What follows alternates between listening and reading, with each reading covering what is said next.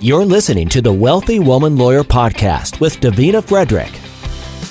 Hello, and welcome to the Wealthy Woman Lawyer Podcast. Our mission is to provide thought provoking, powerful, and practical information to help you in creating your own sustainable, wealth generating law firm without overwork or overwhelm so you can live your best life.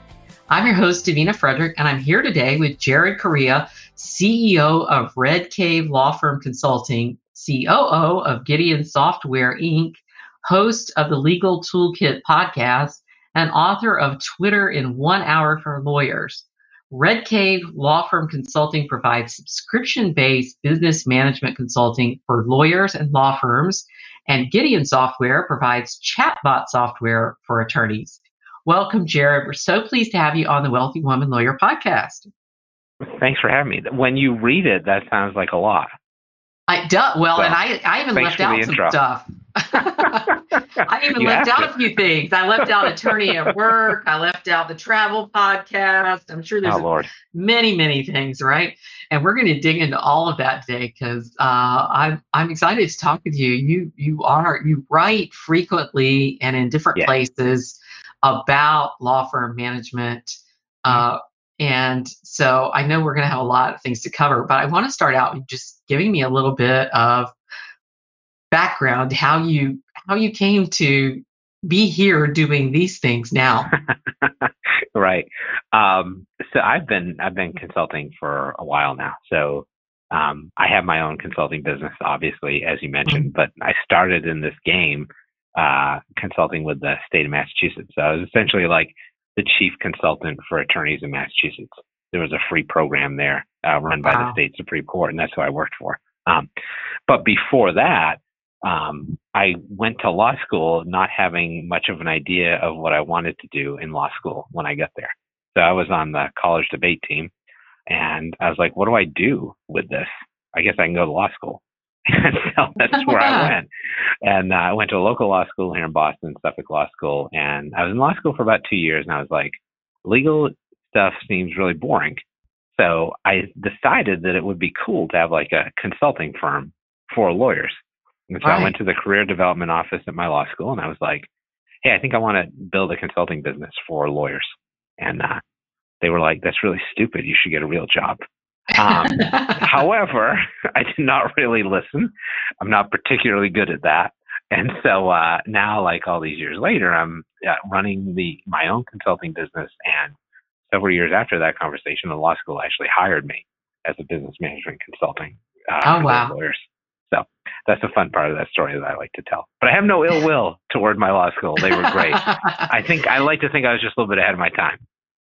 Yes, yes. It sounds like it. it. sounds like it. And you know what? Other other people have visions in their mind of what attorneys should do and not do, and or what people in general should do and not do, right? And we all have to live our own, follow our own hearts, and live our own dreams. I mean, I remember I, have been told all kinds of things by uh, other attorneys who were a lot older than I was when I graduated. Well, I graduated from law school. It was a second career for me but I had people who had visions about the way that I should run my law practice. And um, they didn't like it when I went against the grain. So there are always going to be those people out there, you know? It's a big issue with law for like, not to get too far down the rabbit hole here, but like identity issues with lawyers are a big deal. Like right. lawyers have this idea that they need to be a lawyer, but they right. need to act in the way that other people think lawyers should act, that they can't be themselves, which is really unfortunate. And like, not every profession is like that. So lawyers who do things differently, lawyers who focus on different things, who are non-traditional, like those are really the lawyers that I gravitate to. And I think they have the best, most fulfilling practices, frankly. Right, right. You know, and the thing is, is that you can also, I mean, I had kind of a similar experience. I did, I did uh, open a practice after graduating from law school, but I, I didn't love the day-to-day practice of law and it just yeah. didn't, it just didn't thrill me in the way that I thought it would. You know, you go to law school and you kind of have a vision in your head of what it means to be a lawyer, and you know, and then you get out and you're like, oh, and then you start schlepping through all that paperwork every day, and you're like, okay, wait a minute, going to court getting yelled at by you know JAs. No, it's funny. Yeah, no. my kids yeah. are always like, your job seems really boring. I'm like, look, I got news for you. Every job is really boring. but you just need to find something that's a little less boring.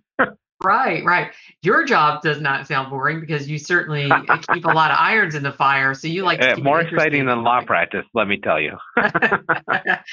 Uh, well, let's talk about. I, I want to talk about. I, I, want to talk about Red Cave Legal, but I, I want to ask you about Gideon Software because oh yeah, I I love that. I found um, you you help attorneys with use chatbot and right.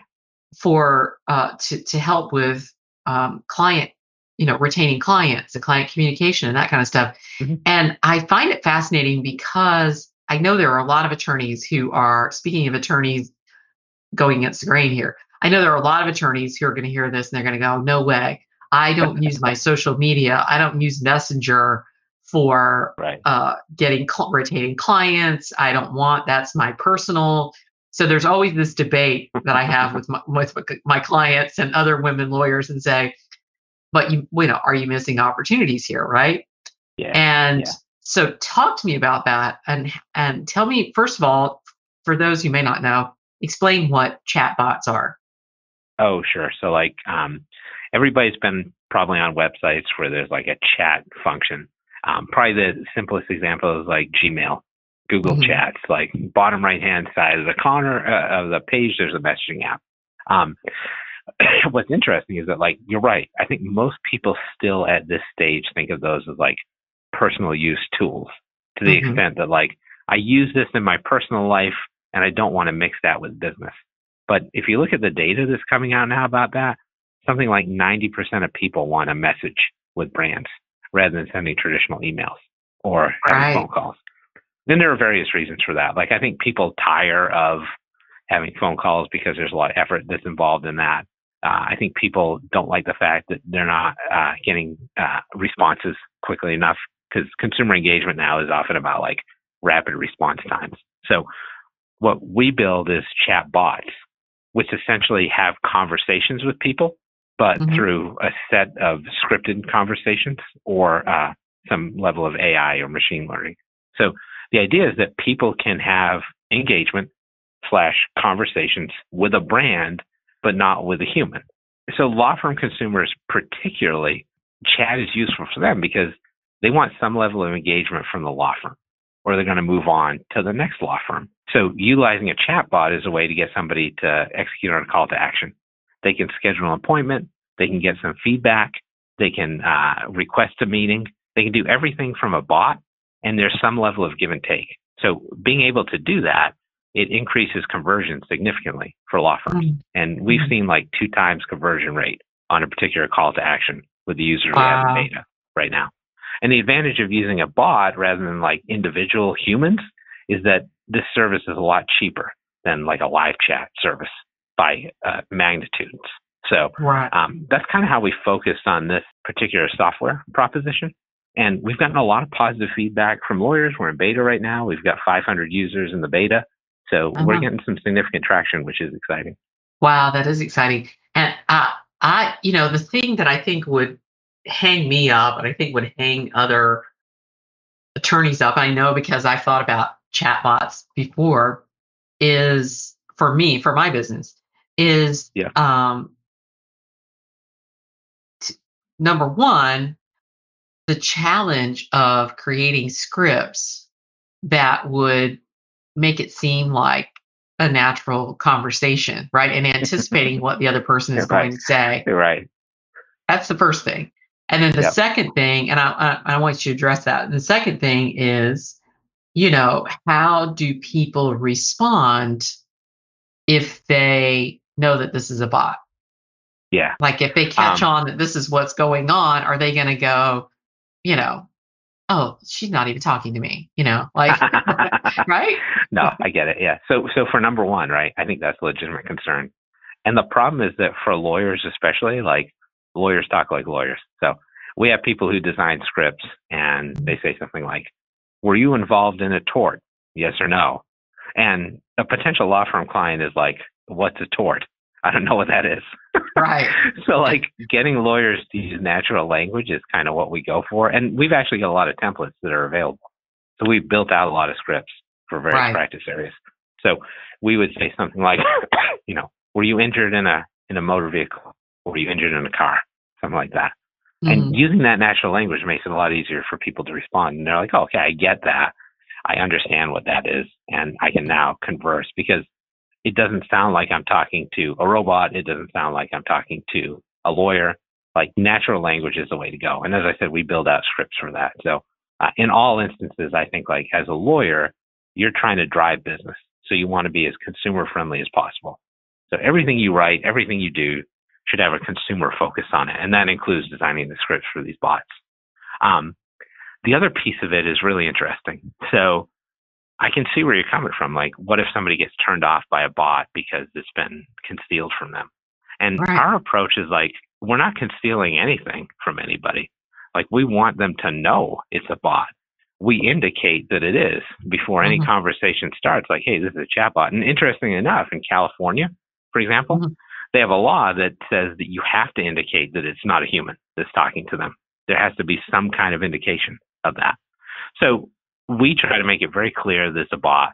And what we found is that people like it because they have some inkling that they're not going to get immediate access to a lawyer. But if they can mm-hmm. do something to move the process forward, and so for example, we built in like an automatic scheduling tool into the bot.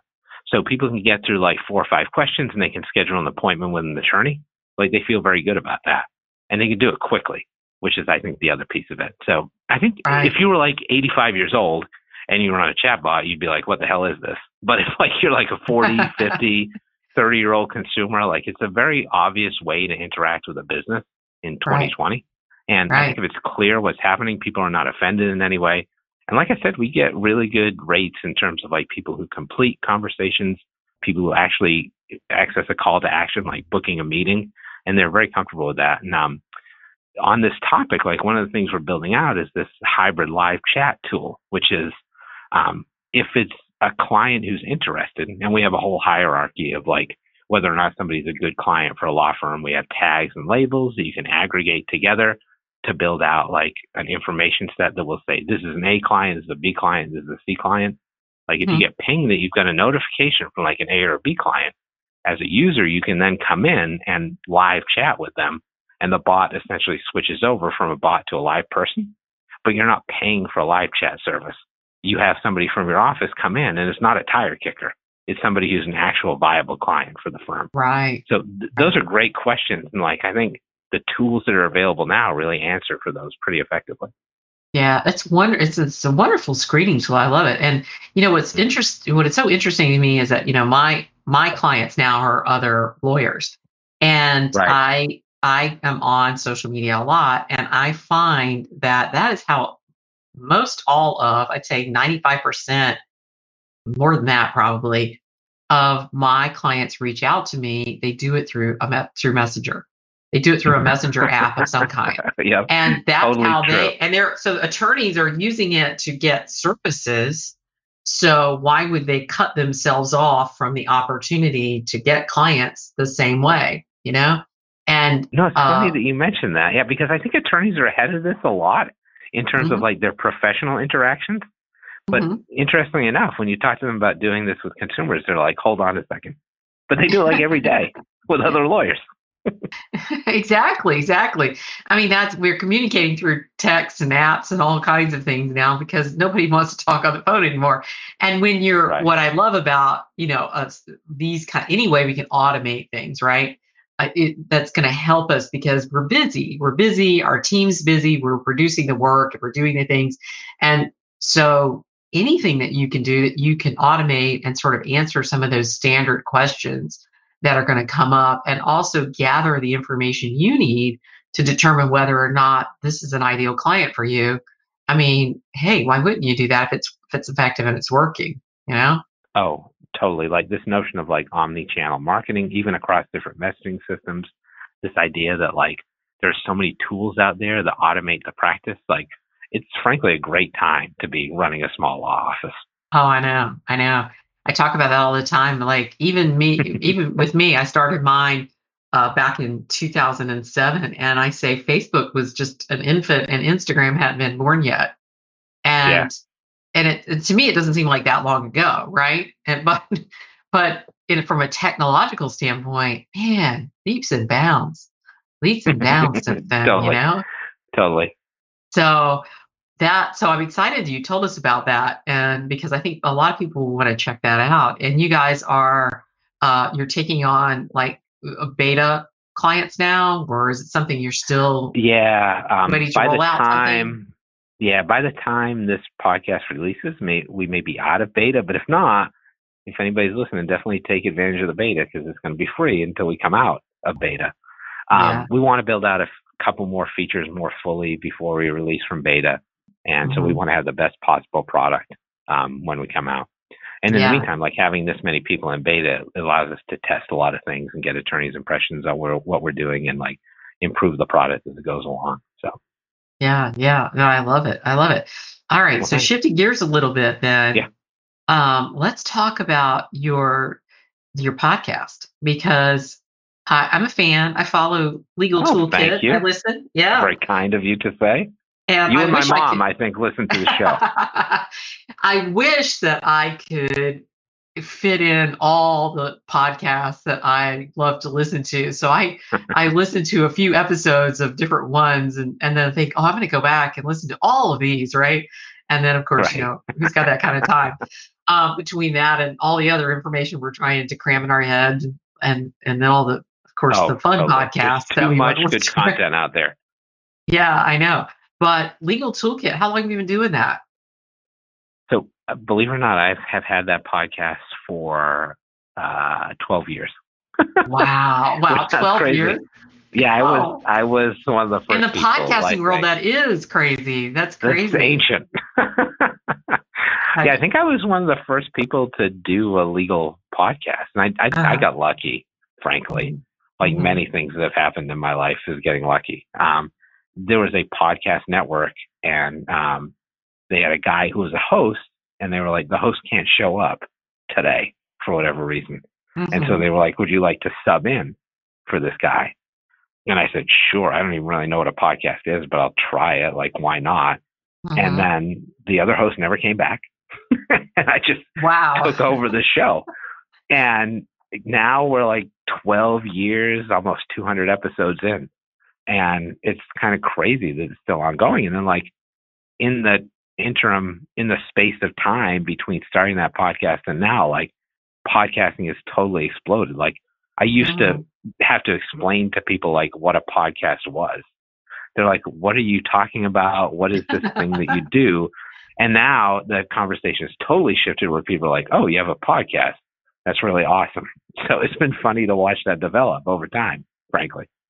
Yeah, yeah, and and and you, you know what's amazing too is 12 years you've been doing this and you haven't run out of topics or guests or things to talk about regarding law firm growth and management. You know, because it's just an ever-changing landscape. it's kind of like what you were talking about before which is like it's a totally different world now than it was five years ago Uh huh. there's always new ideas there's always new technology there's always new people entering the scene so it's like it's actually been very easy to keep it up believe it or not. My issue is is that there's there's not enough like i i'm not at a point where i can do it daily. And there's always there's always right. topics i want to talk about you know? No I, I, I could totally do a daily podcast. I hear Yeah. you. Well you can't totally do a daily podcast because you have uh what one or two other podcasts that you're doing as well oh just one just one just one just Um, one other one okay okay so this is mostly my wife uh, is a part-time travel agent um Mhm. and she she books a lot of trips for people and like we were looking around online and we we saw that there weren't like a lot of podcasts about traveling with kids Mhm. and we're very militant about like taking our kids places with us um because i want them to be like well rounded and so like my son is eight um Yeah. he's been to 45 states or something crazy like that um he's been to hawaii like three times we live in massachusetts so I want them to get that experience. And so we look for ways to travel with a family uh, without like breaking the bank and also making it enjoyable for them and us. So basically, we decided to talk about how we do that in the podcast and also like specific trips we've taken. And so Oh, we've wow. released something like 20, 25 episodes or something like that. Um, and we took a bit of a hiatus because um, we had a little bit of travel on both ends uh, of late, but we're going to start doing new episodes in the near term. But uh, yeah, we uh, we knocked out a bunch of different things, a lot of diversity, and we just talk about how to travel with kids. Because again, like I couldn't find anything online that really addressed that, and it's a really fun podcast to do when. And you know what this is like. You're always talking about one thing, right? I'm always talking about legal and law practice management and business management for lawyers. So to change gears and to talk Yeah. about something else is like a fun release. Oh yeah, oh yeah. And how old are your? How you have your son who's eight, and how old are your other children? I have a one- son who's eight. I have a daughter who's just turned five.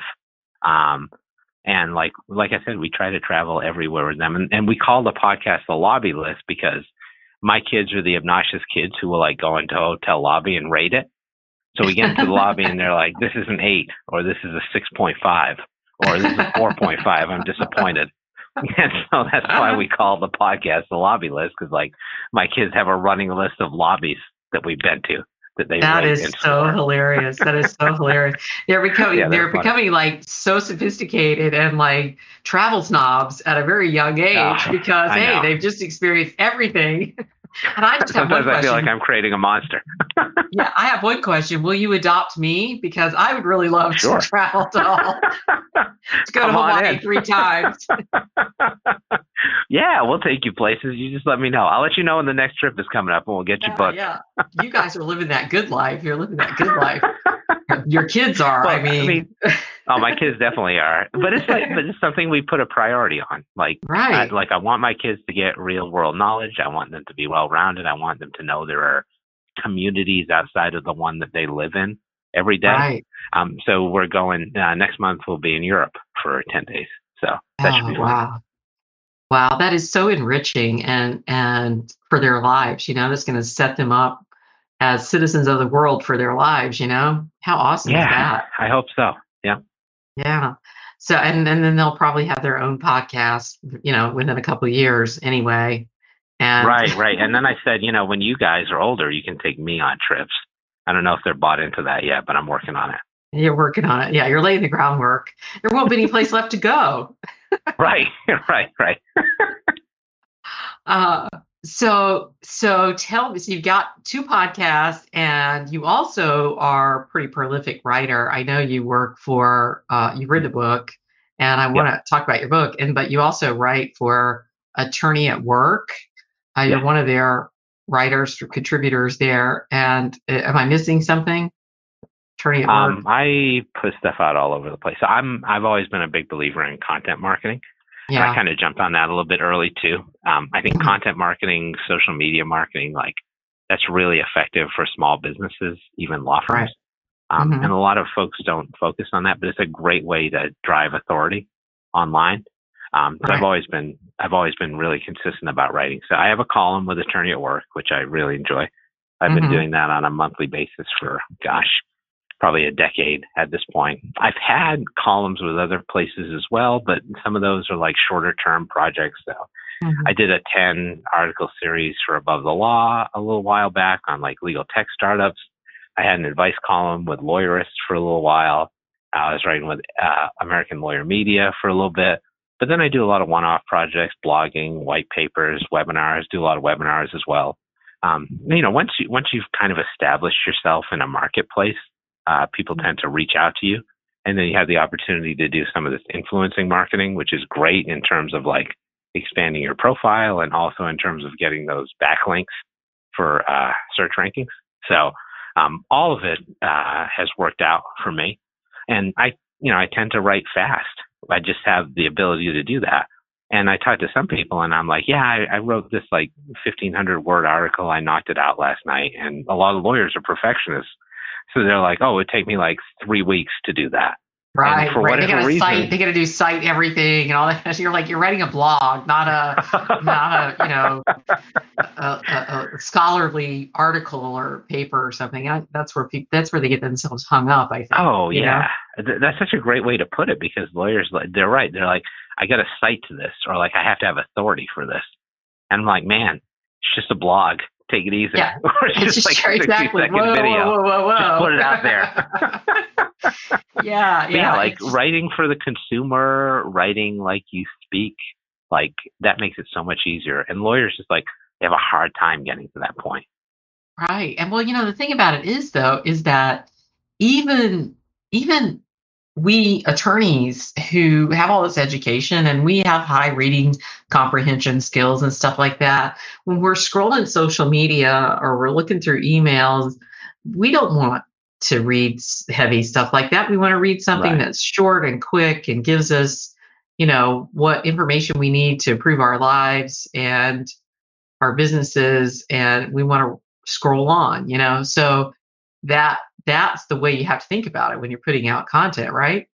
Oh, I, I tell people all the time, it's not that consumers are dumb. It's just that there's like information overload. And you're right. It sounds like you do the same thing. I do the same thing. I'm scrolling. And Yeah. if something is like interesting to me, I'll scan it. But yeah, I don't want to read like 2,500 words on a topic. I'll Exactly. read like 500, 250. Like that's enough for me. And yeah, I yeah. that approach scan is, get those subtitles, and say, okay, here Yeah. are the here are the three and- and things. approach Here's the number awesome. one secret that I need. exactly. Okay, Yeah. got it. draw people in, get them to read a little bit, and it's about like repetition, creating Mhm. authority, and like that's the end goal. Not writing something that like a judge would be like, "This is great." that's not what you Yeah, want. Well, you know what I, I find interesting, and I'm sure you've heard the same kind of thing in c- clients who are reluctant to uh, put things out there is is they make it is they make it too hard by overthinking it and saying, "Oh, I've got to write this comprehensive." Well, that's going to lead me to have to explain this, explain this, and they don't. and they also like, "What is what's going to be the most powerful, important topic I could do?" Like, "You've got more knowledge in your little finger about your." You know, area of law or your worldview or whatever than lay people do, right? So Yeah. you can pick something that to you seems like such a simple, obvious thing and write about it off the top of your you should be picking things that you could write about off the top of your head, right? Because you've already got the knowledge Totally. there. Yeah. Well, And- no, it's funny. Like I had a, uh, I have a consulting client of mine, and we just started working together, and he sent me like this uh, letter he wrote to his clients. He's like, "Do you think this is useful in any way?" He wrote like Mhm. this four-page letter to his clients with like ten questions, ten common questions about like a particular practice area of his. I'm like, Oh, dude, wow. this is like 20 blog posts. I'm like, Split this up. Put it online and you're good to go. but it's Yeah. attorneys think that way. Like they're like, I'll send a letter to my clients about this topic or these topics. And then they don't think of it again. They're like, "Oh, what application outside of like a, an old school written letter would this have? And you're right. Attorneys are sitting on like these content gold mines that they're just not converting on. So everything's in place. It's just a matter of having the courage and the consistency to put it out online. I think also the fear is that, you know, if if I give away all this information, then people aren't going to want to hire me because I've already told them what to do. You know? and yes. What do you say to that when you hear that one? No, I that's tell you a what I say, but I want to know what you say. Oh, okay, I'll say what I say. Maybe we can trade. I'll say what I say, and then you say what you say. Okay. Um, well, I think part of it is like that fear because they've always heard from other attorneys that like don't give away the farm, right? You need to Mhm. leave people wanting more, so they'll hire you. But then there's this issue of ethics as well. I think attorneys are like, oh, I can't about that because I'm giving them legal advice. But Mhm. On that score, that's not really the case because you're not addressing like a client's hypothetical. You're talking Mhm. about the legal process and how it works generally. And then you're also able to attach disclaimers to that and non engagement letters if you decide not to hire somebody. So you're pretty square as far as that's concerned as well. But like this whole notion that like somebody's going to take your legal process advice and use it is so crazy.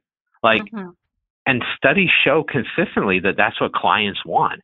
They want information about attorneys' niche expertise and they want information about the legal process. So it's not like a client is going to say, Hey, that's great. Um, I'm going to go to law school, get a legal degree, prosecute this case on my own, and I'll let you go know how it goes in like five years. It's like when I hire a plumber to snake my toilet, I'm not going to listen as he tells me how to do it and then be like, okay, thanks. I'm going to go do this myself. It just doesn't happen. So no. People are too, all- and all even that- if you could, people are too lazy anyway. You're like, no, I'd rather do something else. You know, they have other interests, other things Right, they'd so rather all do. that all that fear is overblown and then um, the other piece of it too is that like lawyers are particularly well situated to offer that advice and legal consumers are looking for a guide but they don't want to do it themselves so somebody if somebody's contacting a lawyer studies Mhm. have consistently shown that they're very into hiring that lawyer they're not going to go in and do it on their own so if they don't use you they're going to go use somebody else and that's potentially somebody else who's willing to explain the legal process to them Right, right. And the thing about it is, is you could put you could put it all out there, and people are people are going to go out and search for information. It, it is we go to Right. Google and the Google and we search Bing or whatever you're using, and you're you're Yeah, yeah. searching for information. Okay, and when you're searching for the information, somebody's going to put something out there. So there are Right. people putting stuff out there. So why do why wouldn't you want your name to be the one that is associated with this great information instead of your competitor's name being associated with this great information? Because Yep. who do you think then that they are going to think knows their stuff?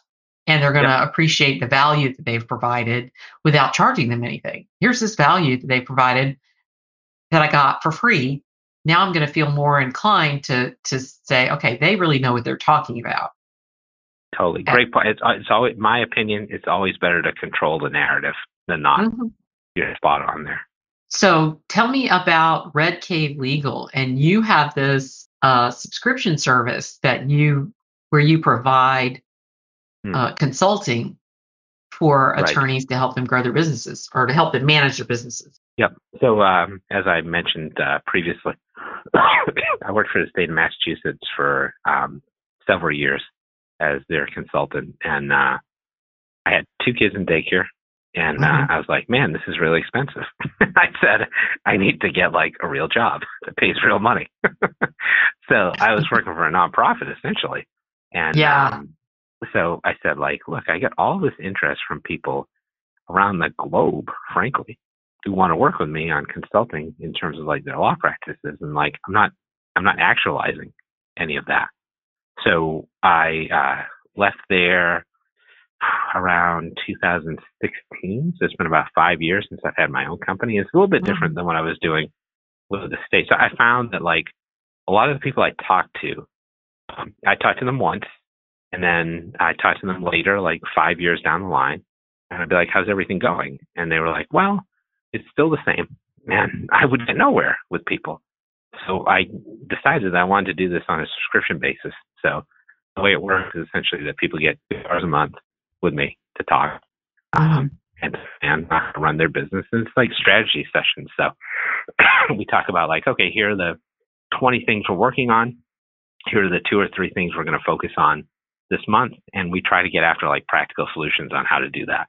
Most of it's related to technology, marketing, financial management, growth, standard stuff for law firms. But at this point, I've probably consulted with like 5,000 law firms or so over the last 10 years. And like, Mhm. I mean, I, I, I haven't seen a lot of things. There are, there are not a lot of things that I haven't seen. So Mhm. addressing this with lawyers is kind of old hat at this Mhm. point, and it's just a matter of drilling down to that specific law firm and what they need. Um, so that subscription service uh, has been ongoing for a while now. Got a decent chunk of clients uh, doing that with me across the globe at this point, um, and that's been going really well. And then I also work with uh, some bar associations. I actually do uh, outsourced consulting for bar associations. So I actually took what I was doing in Massachusetts and I like outsourced it as a consultant to bar associations that don't want to hire somebody full time to do that kind of work. Oh, great. Terrific. Terrific.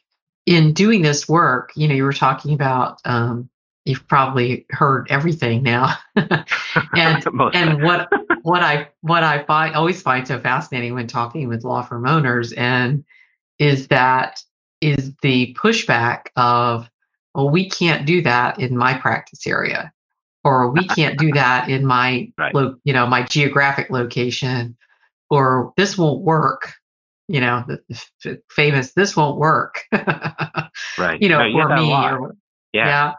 Yeah. And No, but but you like- find after doing this work for a long time, you know, what have you found? Well, it's funny. People like people are like, how do you how do you work with an attorney in California, and then an attorney in Alabama, and an attorney in Uganda? And I'm like, the principles are generally the same.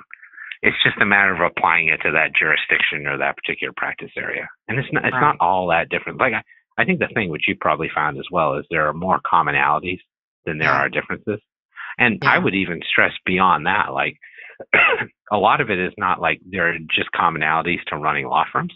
There are commonalities to running small businesses, like full stop, including law firms. Right. And lawyers are often not looking at like other industries or other business types to draw inspiration. But I'm always interested to see what other types of companies are doing because there are applications for legal. And frankly, there are also applications for those other companies within legal as well.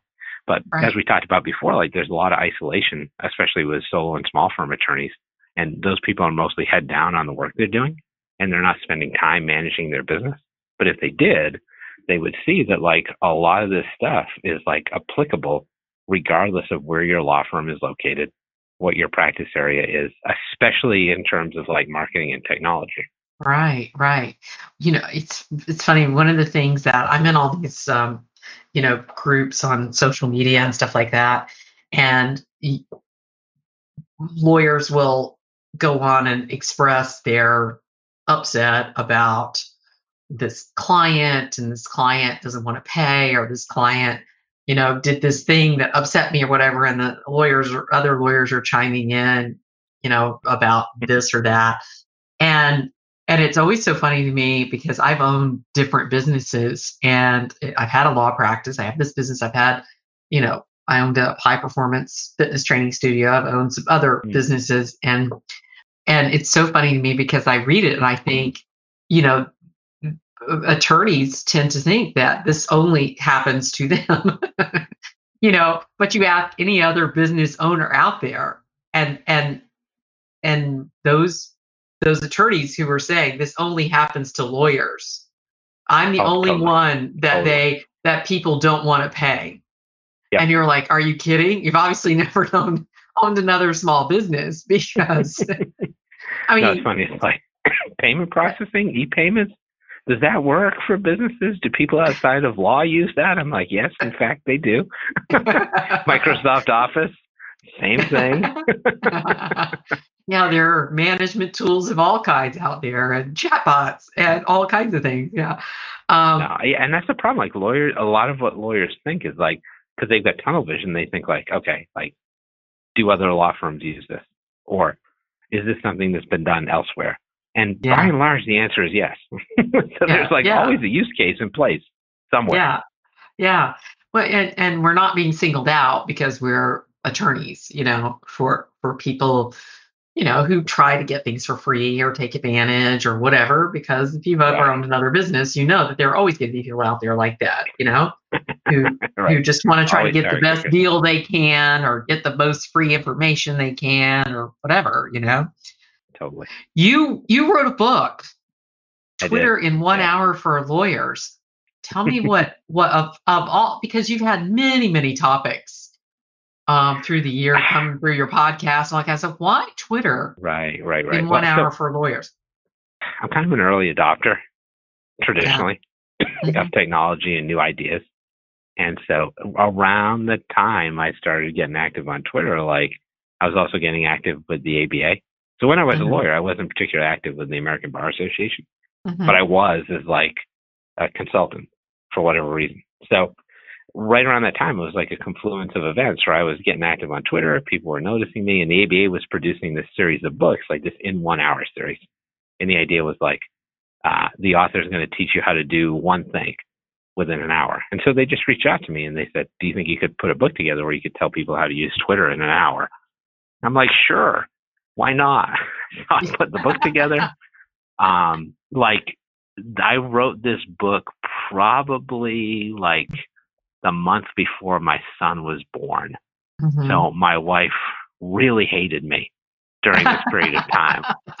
But I got through it, got it published, and it's funny. Like I, I still have people talk to me about the book. The book's almost ten years old at this point, but um, I do talk to attorneys who are like, hey, I read that book and I utilized it, and I'm actually drawing business from Twitter. Oh, it's still relevant. Professional development connections. Yeah, I mean, like the ideas are the same, regardless of the fact that the platform has changed slightly. And right. it, most of what I talk about in that book is also true of other social media sites as well. So right. yeah, I mean, it was a really interesting experience, and I know for a fact that people have used that book to good ends. So I was very happy to have done it. Um, I'll tell you that I write more, uh, you know, white papers, uh, webinars, just because those are easier than writing a book. And part of the yeah. drawback with a book is like, especially a paper book like that, like it ages relatively quickly. So yeah. now I do more like evergreen type of content, but it was a really good experience and that people have used it, continue to use it. So I was glad to be able to do it. Yeah, yeah. Uh, and Twitter now, you know, we have we have a, a uh, the president twitters and that's his main platform and he's very effective in getting his message out there. So for, I mean, for me so crazy to think of like 10 years ago could you imagine a president doing that? No way. No no no there's a lot of things i can't imagine the, pre- the president doing. Right. But we will we will go down that path. Um, but uh, it's funny because i like i have a twitter account but I tend to, I think everybody sort of tends to find platforms that they like, that they tend to gravitate to more than others. And we yeah. can make some, you know, predictions about which ones, you know, you should be using. If your ideal client is X, you know, then you're more mm. likely to find them here than you are there. Uh, and stuff like that. But um, well, that's the analysis. I think. I think you're spot on when it comes to that. Like, it's not necessarily about the channel that you enjoy using. It's about like the channel that your clients are using. Right, right. Um, so I do have, before we wrap up, I do have a last question here. And this is uh, what are your thoughts about Mike Judge and Idiocracy? Great movie. I have to say though, like my I favorite Mike Judge movie is Office Space. Yes. I'm a I'm a Mike Judge fan. Like Idiocracy is a movie that people don't know about. Um, I love that movie. Let's see, you got Luke Wilson in there. You got Dax Shepard before he was famous, and basically like Luke Wilson goes into the future, and everyone's really stupid. Like he's a file clerk in present day, and he becomes like the Secretary of State and saves the world. It's a crazy movie, but uh, like Mike Judge had produced some like wild movies. That's not even his best movie. Like Office Space, I think is better than Idiocracy, but that's one that people don't know. It's oh, really I good. love that. I love both. I'm a big Mike Judge fan too. I oh, King oh, of nice. the Hill. I'm a King of the Hill fan. King of the Hill is great. I love that show. Yeah, yeah. My husband's always calling me Peggy Hill. Thank you, thank you. you and it's amazing. It's amazing how many I do. Th- how how many things I do that are very Peggy Hill like. Trust me, and it's amazing how many things he does that are very Hank Hill like. hey, could be worse, right? yeah, yeah. No, it's it's absolutely hilarious, and uh, and I love both Office Space and Idiocracy. They they crack me up. Um, yeah. So I yeah, heard you mention that on your, everybody. I heard you mention that on a podcast, and I thought, oh, this is going to be great. It's going to be a great interview. and it has been. I've really enjoyed this. I appreciate yeah, you having me on. Thank you so much. And so tell us uh, how everybody can find out more information about you and find you if they want to reach out to you. oh, sure. Yeah, um, I'm happy to talk to people, have them reach out to me. Probably the two best places to go are um, my consulting website, which is mm-hmm. redcavelegal.com, R E D C A V E L E G A L.com. And for the software stuff, if folks are interested in chatbots, you can get a demo at uh, gideon.legal. So it's G I D E O N dot legal. Awesome. Awesome. And you also passed the spelling portion of our podcast today. I thought I would throw that in there. Yeah, yeah, it's helpful. It's helpful. Listen, I have a name like Davina Frederick, so I'm always I'm always spelling. I say and I spell. so I appreciate that. Yeah. yeah, yeah. I appreciate that, and uh, I'm sure our listeners will too. And and Jared, it's been such a pleasure talking to you today. I really enjoyed it, and I'm sure you and I could probably talk for another hour, but we'll wrap this up for those for those people that like. Uh, can't listen to two and three hour podcasts. right. Thank um, you. This has been a blast.